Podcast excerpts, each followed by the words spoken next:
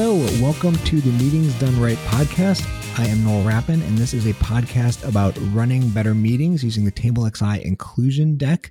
The TableXI Inclusion Deck is a set of cards that TableXI has printed that you can get that each card describes a behavior or role that you want to encourage or discourage in meetings. And you play the cards as a non confrontational way to encourage or discourage the behaviors on the card. And today, most of these episodes talk about a specific card or are focused around a specific card in the deck. In this case, we are talking about the parking lot card uh, which is what a card you play to store an idea for later. And we have a special guest to help us discuss it.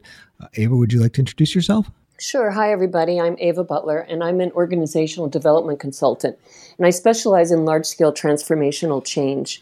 I've been doing this work for um, over 30 years.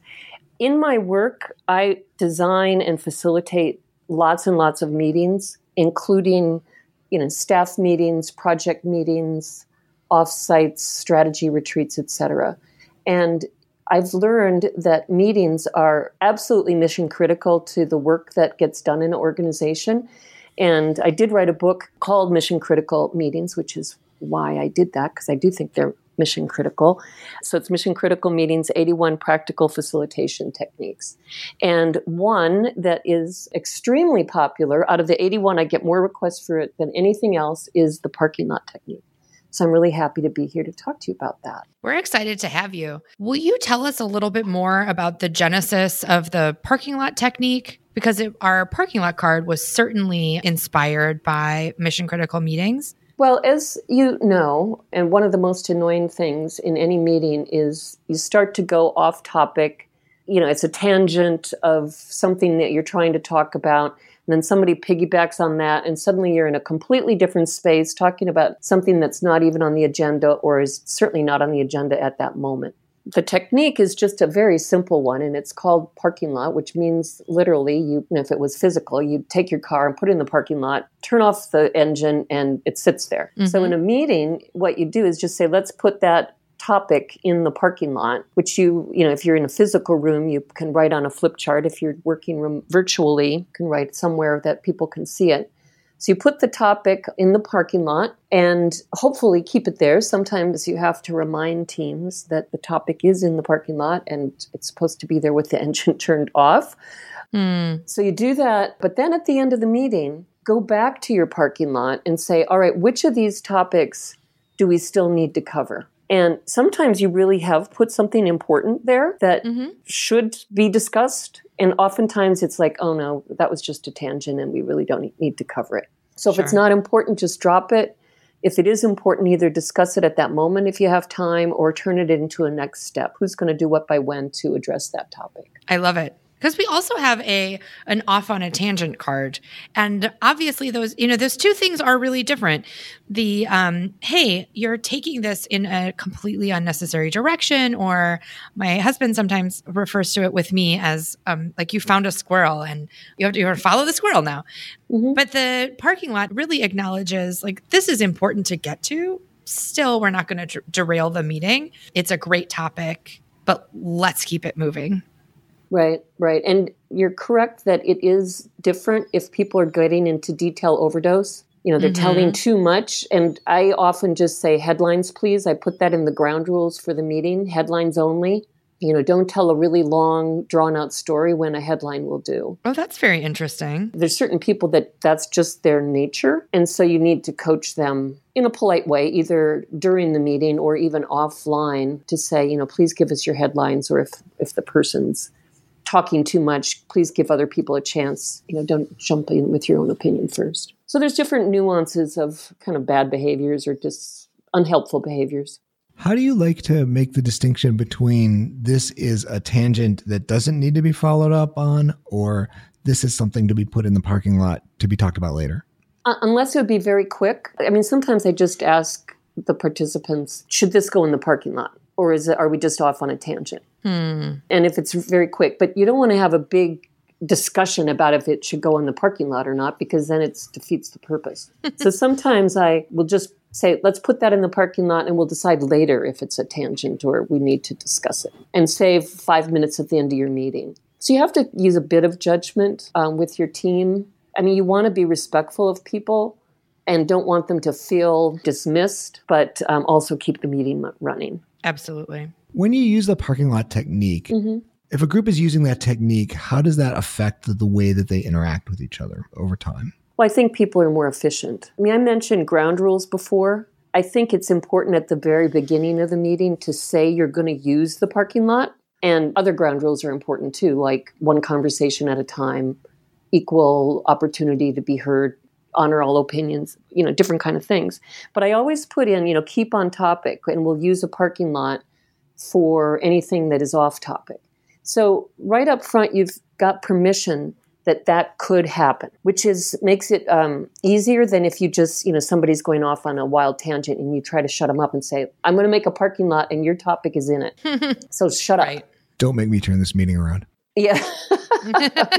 so when people understand that, they are usually very accepting. I mean, we've all been in meetings that just go on and on, and you're like wandering all over, like you're at a cocktail party where the discussion just goes wherever it wants. And it's extremely annoying. Nobody likes that. So um, the parking lot is very popular because it, it legitimizes the process of staying on topic. But as I said, you do have to go back and make sure that things do get covered if they need to, or else you lose uh, credibility.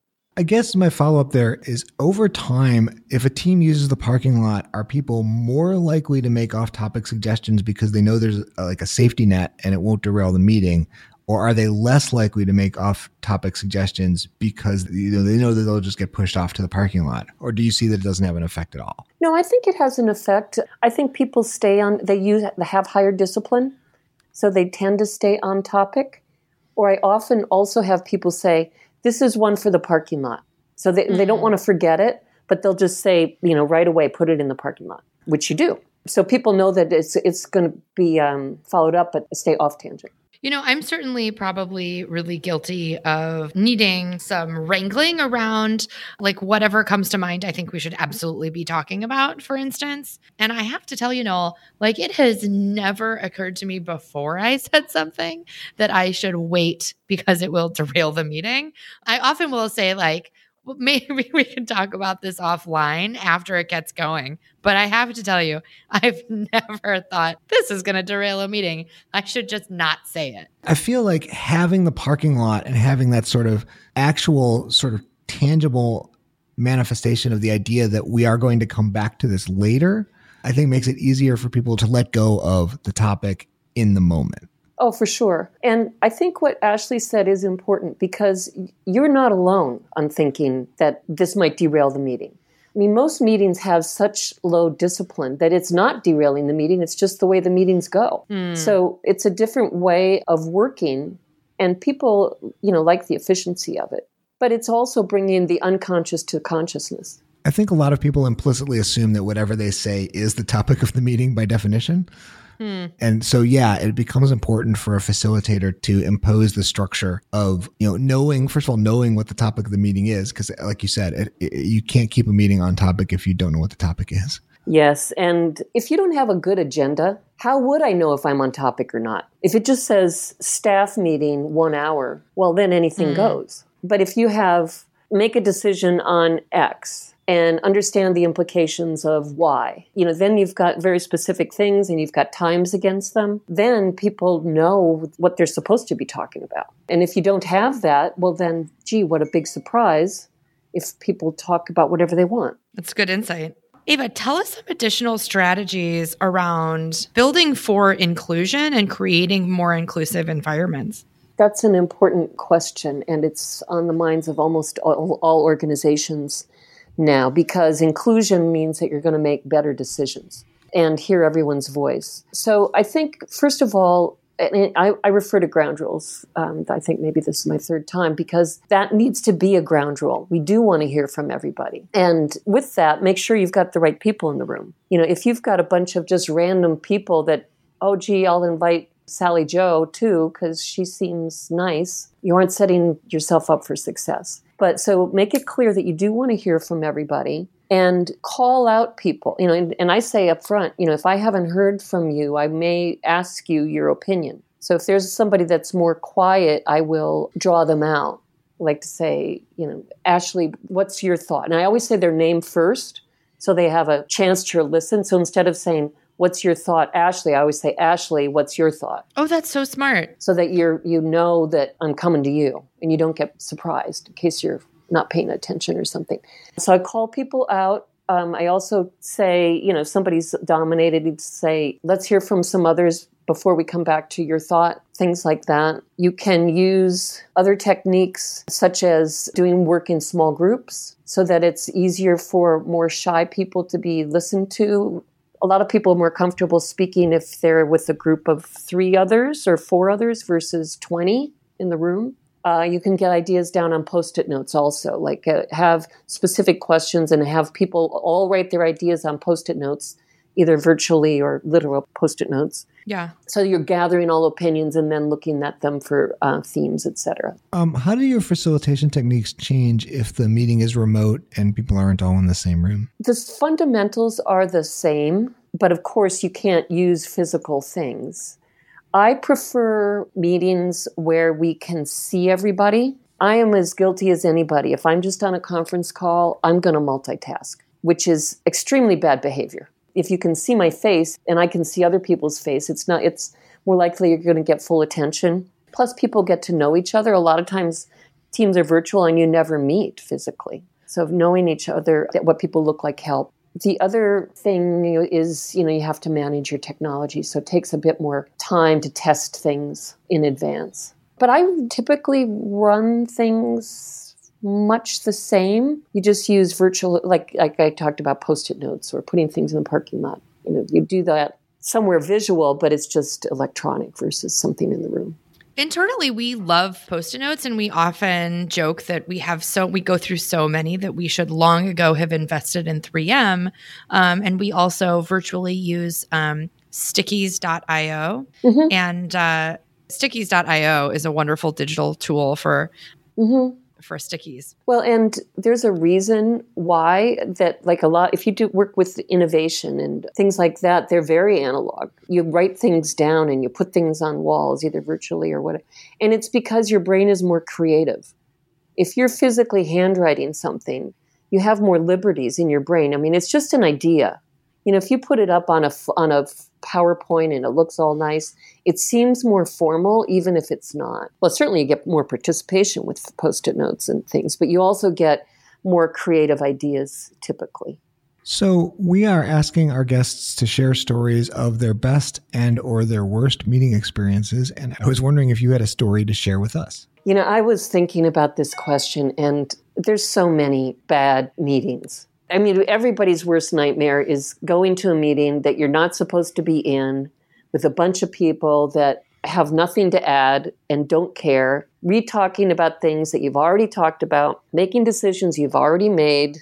You know, somebody's got their pet peeve and they talk about it for the 39th time for 20 minutes. Mm. I mean, it's just you want to lose your will to live. And they they happen all the time. And it's just, you know, please, dear God, get me out of here.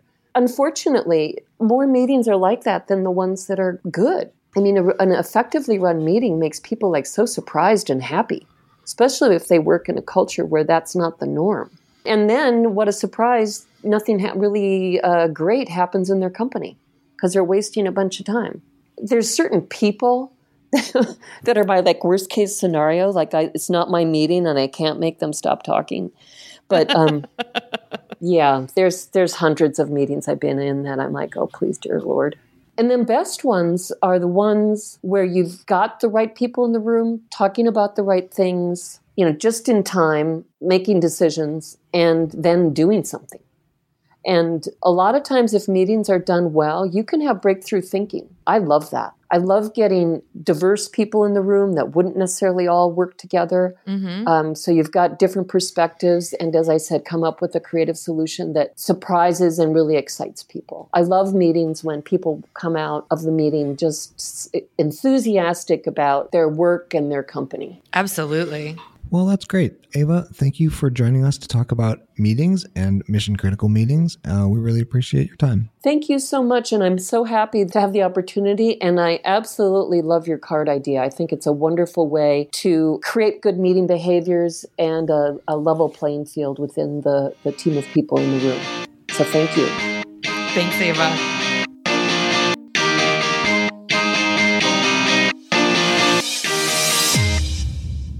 Thanks for listening to this episode of the Meetings Done Right podcast. If you would like to learn more about the inclusion meeting cards, order a set of your own, or find out about other episodes of this podcast, go to meetingsdoneright.co. That's meetingsdoneright, all one word, .co. You can also find out more about this podcast by searching for Meetings Done Right wherever you listen to podcasts. Leaving a review on Apple Podcasts will help people find the show. The inclusion meeting cards and the Meeting Done Right podcast are produced by TableXI. TableXI is one of Inc. magazine's best workplaces and a top rated custom software development company on clutch.co. Learn more about TableXI at tablexi.com. Meetings Done Right is hosted by Ashley Quinto Powell and Noel Rappin and edited by Mandy Moore. Thanks for listening.